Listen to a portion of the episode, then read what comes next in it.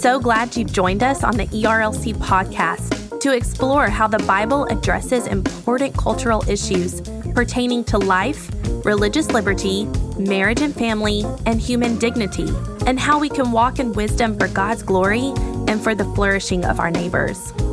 If you're enjoying this podcast and find it helpful, please leave a review wherever you listen. This will help more people find and benefit from what we're learning together. We are grateful for the time you take to join us for these conversations.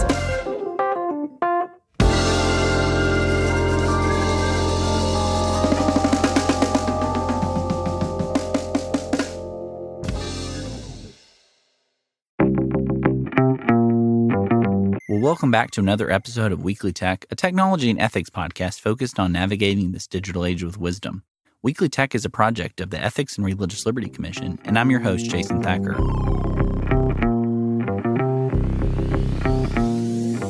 As always, alongside this podcast, we also have the Weekly Tech newsletter that you can sign up to receive each Monday morning, which is designed to help you think deeply about the pressing technology issues of the day and also to stay up to date on the latest technology news. You can subscribe now at jasonthacker.com/weeklytech.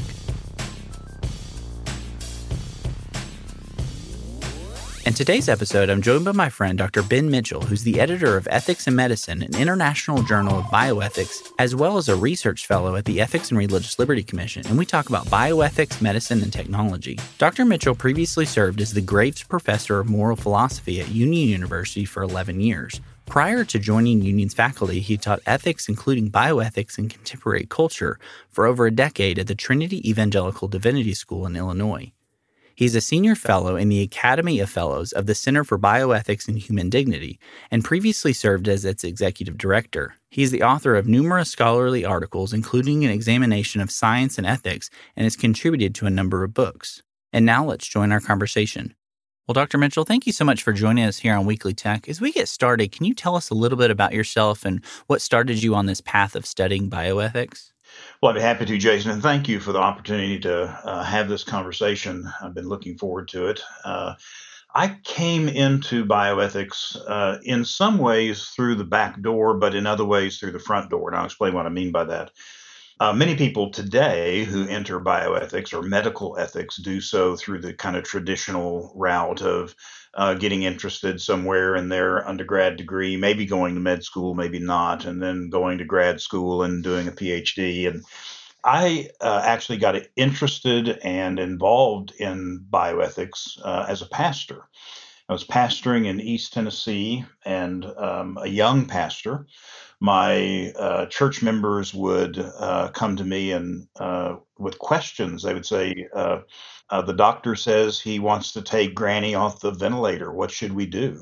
And my seminary training, I thought, was excellent, but we never talked about what we should do in that case. I knew that we shouldn't kill Granny, but I didn't know what to do about those kinds of thorny end-of-life issues. And so I got interested in bioethics in the crucible of pastoral ministry, and I found a program then at the University of Tennessee in the philosophy department that not only included all the historical, philosophical, and ethical preparation that's involved in the PhD, but also a clinical component. I did a PhD in philosophy with a concentration in medical ethics that involved clinical rotations. So I wore a white lab coat. I rounded with doctors, nurses, med students, pharmacists, social workers at the University of Tennessee Medical Center in Knoxville, and also did a set of clinical rotations at the East Tennessee Mental Health Institution, kind of teasing out the issues in mental health ethics. So I came at bioethics or medical ethics as a pastoral practitioner, if you will, but then saw it from the other side of the patient's bed as part of the healthcare team. And it was a very rich and rewarding experience for me and set me on a trajectory that has allowed me to think about and to spend a lot of time with folks who think about the issues from the beginning of life to the end of life and everything in between. I know that's one thing that I really enjoy about your work and your writing is you can see that. You can see that kind of dual experience of you coming in to address a lot of these questions, not only from the medical angle and the ethical angle, but even from the pastoral side. And I know one of the issues that you focused on a lot throughout your life and your writing is in vitro fertilization, this in vitro technology. Can you explain to us a little bit more about IVF? I think there's a lot of confusion. I know even when my wife and I were going through infertility treatments, the doctor asked us about it, and we didn't really know much about it, but I knew something about IVF was a little unethical in some sense, and there's a lot of debate surrounding that. But can you explain to us a little bit about IVF and maybe some of those ethical concerns that surround that type of technology? Happily, but I have to confess that I'm part of the same club in one way as you are, in that I'm half of an infertile couple. My wife and I wrestled with infertility for a decade or so and finally came to the conclusion that we couldn't go further ethically in our efforts to have children. And I say that because I want those who hear this to be certain that I understand something of the trauma and anxiety and the struggle that couples go through with infertility. It's very personal for me. And I think it's hard for couples who don't experience infertility sometimes to relate. They're wondering, how do we stop having children in an ethical way? And there are plenty of infertile couples who are just begging to hear the doctor say you're pregnant, and then to bring that pregnancy to term, have that take home baby, as we say. So let me start there. The measure of success for all of the assisted reproductive technologies, the ARTs. The measure of success is a take-home baby. And if you look at the data for success are measured by what they call the take-home baby rate. ARTs are not 100% successful.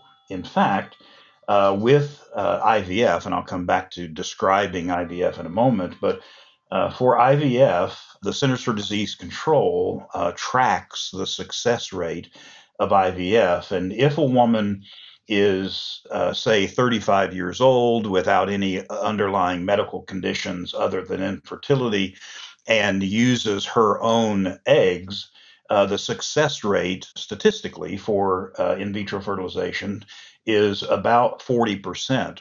As a woman ages, the success rate goes down pretty dramatically, so that by the time a woman is 40, roughly, the success rate is about 25%. And I think that's an important place to start, because I think couples who are struggling with the trauma of infertility hear the doctor say, or the specialist say, we can treat you for this infertility and you will have a baby to take home with you. And it's not quite that simple, and the success rates are not quite as high as I think most people assume. So IVF are the initials for in vitro fertilization. In vitro means in glass, and though you can't see it, I'm holding in my hands right now a petri dish. And in glass means that fertilization takes place in a petri dish. In IVF, a woman is induced to produce a large number of eggs, of ova, and usually about a dozen of those ova are retrieved and placed in a petri dish. And a husband's sperm is retrieved and placed in that petri dish. And hopefully, according to the procedure at least, hopefully there will be at least some, if not all, of those eggs that are fertilized. And fertilized egg, just for shorthand, a fertilized egg is an embryo, a human embryo, a genetically unique individual member of the human species, a human. And so All of that sounds promising and sounds wonderful, because what we want are embryos that can be transferred to a woman's uterus, and that embryo implant, and a woman be able to carry that embryo to term for 35 to 40 weeks and deliver a baby that they can take home with them. However, there are some significant questions. Not only the data that I mentioned, that the success rate is far less than 100%, far less than 50% actually, but there are other questions that arise. For instance, there's the question about how the sperm is retrieved.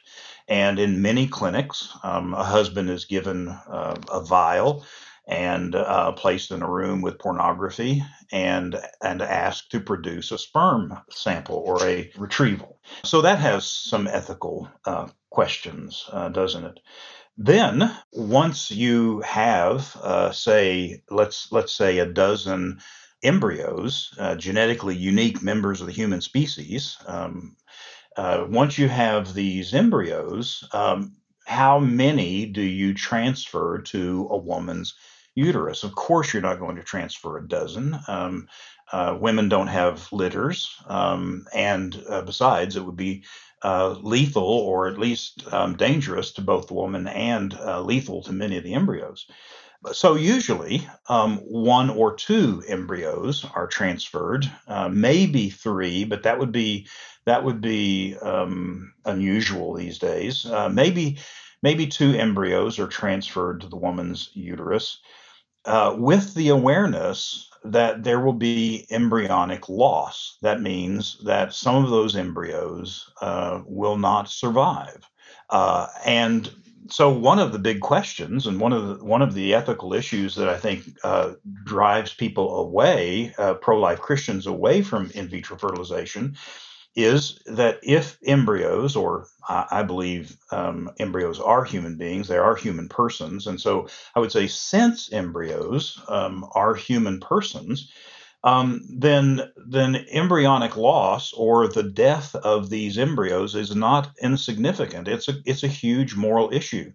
So putting these embryos unnecessarily at risk through IVF is problematic at best, and many of us would just say that it's wrong. But let's go beyond that. Let's say that a woman or a couple has a take-home baby through this process. There are still 10 embryos remaining in this petri dish. Actually, they're not in the petri dish anymore.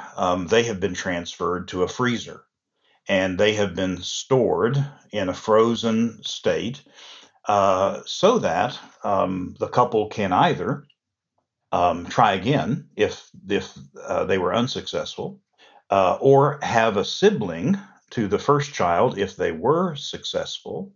In some cases, a woman can donate those embryos for research purposes. And by research purposes, we need to understand that they will be used in research in which the embryo will actually be destroyed, finally.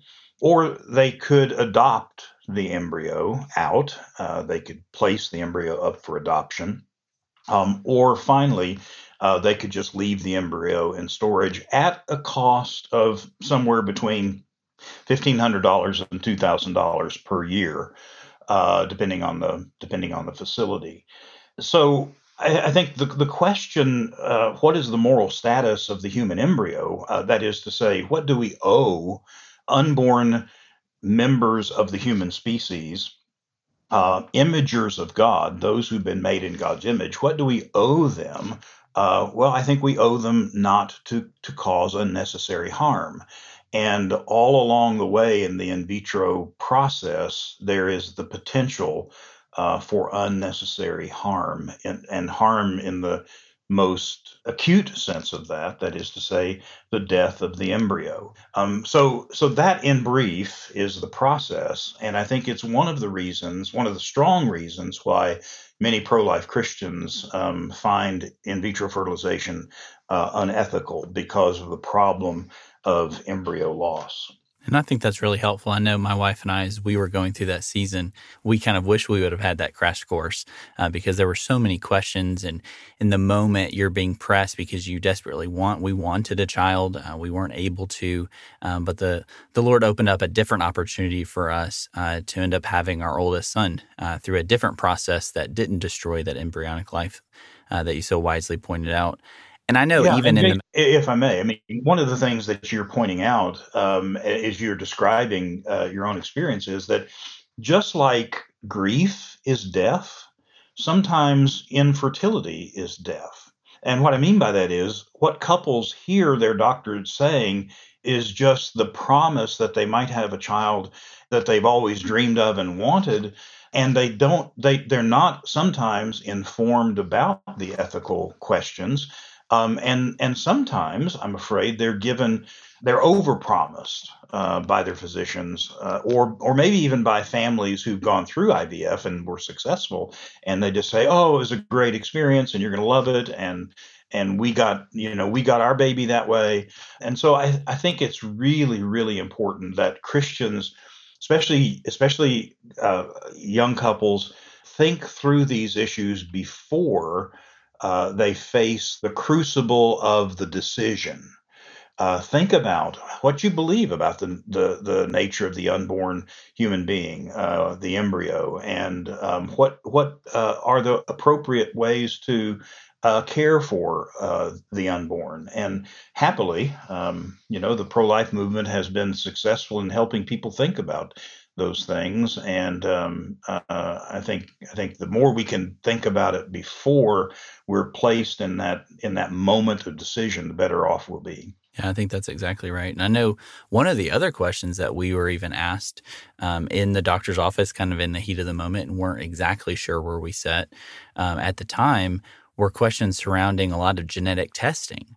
A lot of this rise in medical technology, we're seeing the ability to test, whether it's pre-implantation or even after the woman is pregnant, to do some type of genetic testing. And sometimes that's to have knowledge and just know if the baby might suffer from certain defects or have a proclivity towards certain diseases and things like that. But often that's also used to create what's so-called designer babies or to choose the best characteristics and things. Can you help us think through a little bit about that debate surrounding genetic testing and gene editing and a lot of that rise of medical technology?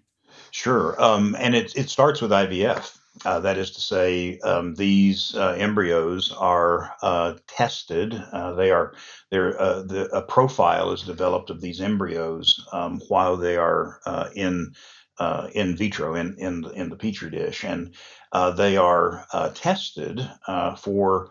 And I'm using my fingers to make scare quotes now. They're tested for so-called quality. And even in regular IVF, in normal IVF, where there's no suspicion that there might be genetic problems, those embryos are examined very carefully to see which ones have the best quality, so that you have the most likelihood of successful IVF procedure.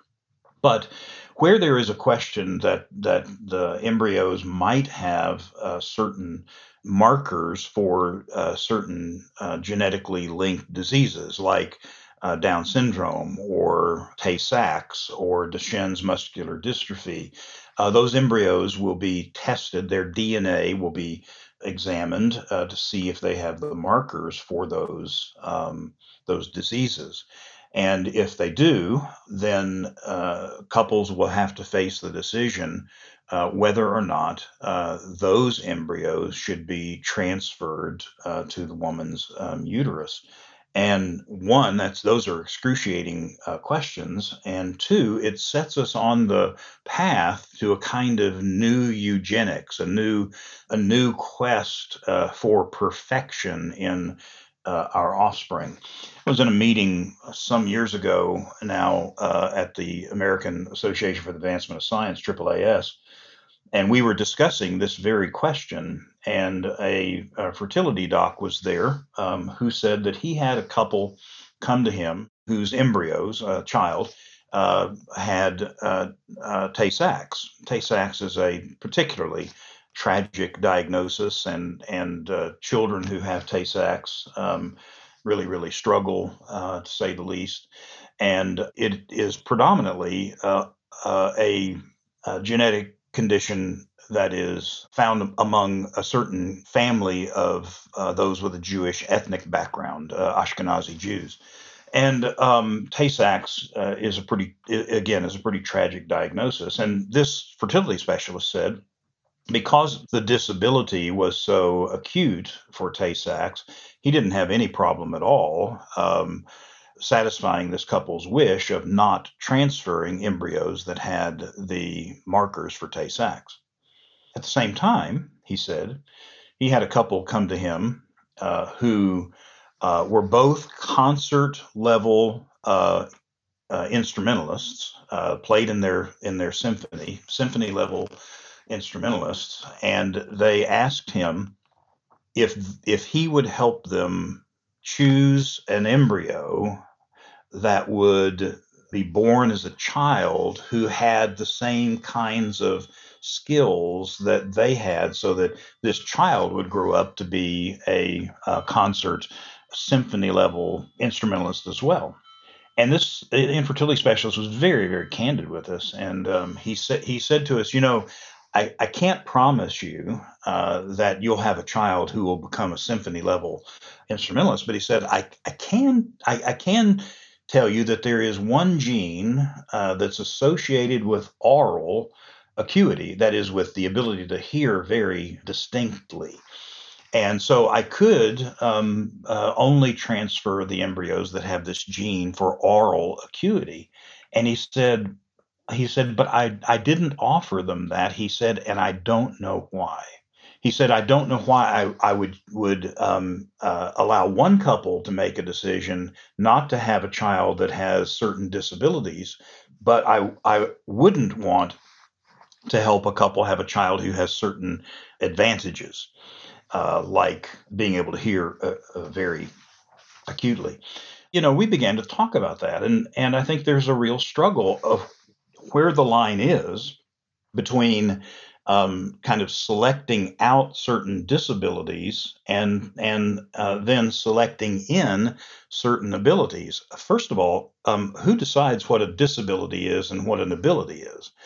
And who decides that certain people shouldn't be born because they have a certain disability? Who's allowed to decide that? And I would argue that that's God's decision, not our decision. That people with disabilities are no less imagers of God than those who don't have certain disabilities. And moreover, all of us have some disability, some traits that make us less than the ideal human being, whatever the ideal human being is. So those are worrisome. I would encourage listeners to go back and grab the movie from 15 years ago, Gattaca, which picks up on this very theme of who should be allowed to manipulate the genes of our offspring, and for what purposes, and what might that look like? Yeah, and I do want to shift gears just slightly to what might seem like an unrelated discussion, but it is related in some sense, especially as the COVID-19 vaccines are continuing to roll out across the nation and be distributed. There are ethical questions, and some have concerns about the ways that these vaccines were developed or the ways that they were tested. And then I know just recently you wrote a really helpful piece of the public discourse called Why We Plan to Get Vaccinated, which is a Christian moral perspective that you wrote with Dr. Matt Arbo and Dr. Andrew Walker. Can you help us to understand maybe a couple of the ethical concerns that are questions that people might have around vaccine development and testing, and kind of why you chose and why you've said that you will get vaccinated? Yeah, it's a huge set of questions, but important, especially now in our in this moment in our history. So let me first of all say that there have been many questions related to vaccines in the past, and the advent of the corona-19 virus didn't introduce that set of questions. It just layered itself on those kinds of questions. Questions about, first of all, the sources that were used in the development of the vaccines. And historically, many people who have chosen not to have their children vaccinated have chosen because they learned that certain vaccines were developed using aborted human tissues and or aborted human cells. And so the problem of cooperating with evil or complicity with evil has been one of the reasons that people have chosen not to vaccinate their children in some cases. The other set of questions about vaccination is always around safety and effectiveness. And there are a number of people who have questioned the safety of vaccines and the connection with of certain vaccines with, say, autism or other problems that children seem to have faced as a result of being vaccinated. Well, those two kind of webs of questions are also the case with COVID-19 vaccines. As a matter of fact, the vaccines that have been developed have in some cases been tested. They do not contain tissues or cells from aborted fetuses or aborted children. But in some cases, they have been tested using materials that were developed back in the 1970s in the Netherlands using an elective abortion. And so Christians who are pro-life, as I am, worry about the complicity problem.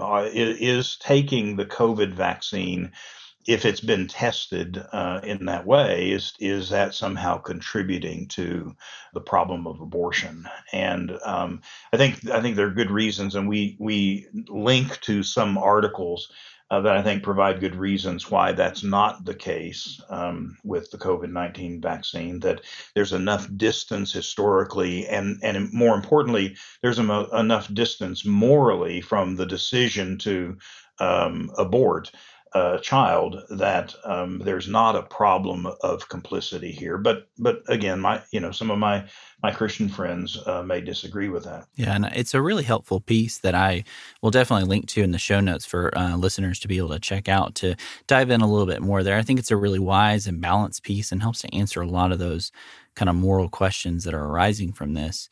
As we finish out our time today, I wanted to ask you, what's a next step for someone? I know often when we have these type of big conversations that are often morally complicated, they can be a lot to take in, kind of like drinking from a fire hose. And so if there's like a book or two that you might recommend that you think would be a good primer or kind of a good next step on some of these questions, what would you recommend to listeners?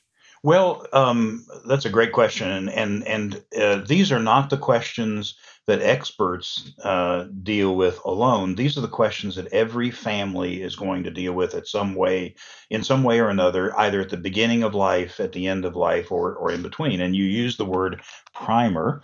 And I can't think of a better book to start with than Gilbert Mylander's Bioethics, A Primer for Christians. Gil Mylander not only is an extraordinarily competent Christian ethicist, but he also served on the President's Council for Bioethics in the Bush administration. He is a authority on the subject and a very, very clear writer and somebody whose friendship I appreciate and whose work I use with great profit. And then at the risk of sort of shameless self-promotion, let me recommend a book co-written by myself and a physician, Joy Riley, called Christian Bioethics, A Guide for Pastors, Healthcare Professionals, and Families. And this is a conversation between me, a pastor, theologian, ethicist, and a physician, Joy Riley, trained in internal medicine.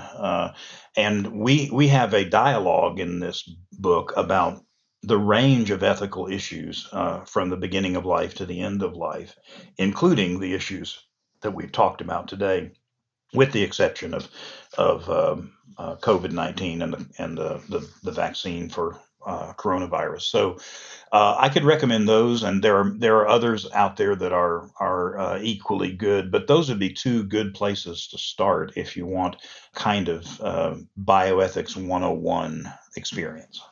Well, Dr. Mitchell, I want to thank you so much for joining us here on Weekly Tech. It's been a very fascinating and interesting conversation, kind of diving into some bioethics and these medical technologies that are often pretty overwhelming that we haven't given a ton of thought to. So I just wanted to thank you for joining us here today on Weekly Tech and helping us to think through these issues. Well, it's a real pleasure for me, Jason, and thank you for what you and the ERLC are doing. I think this kind of education and information is vital for us in the 21st century. And I'm so grateful that listeners have access to this kind of resource. Well, from all of us here at Weekly Tech, I want to say thank you for listening. If you enjoy Weekly Tech, would you consider leaving us a review on Apple Podcasts, Spotify, or your favorite podcasting app? These reviews really help us to know how we're doing and also to share the word about Weekly Tech with others. As a reminder, you can connect with Dr. Mitchell and learn more about his work in the show notes, as well as the number of books that he recommended. You can also sign up to receive the Weekly Tech email briefing each Monday morning, which is a resource designed for you to help you think about the pressing technology issues of our day, as well as to stay up to date on the top tech news. You can subscribe at jasonthacker.com/weeklytech. Thank you, and I hope you have a great week.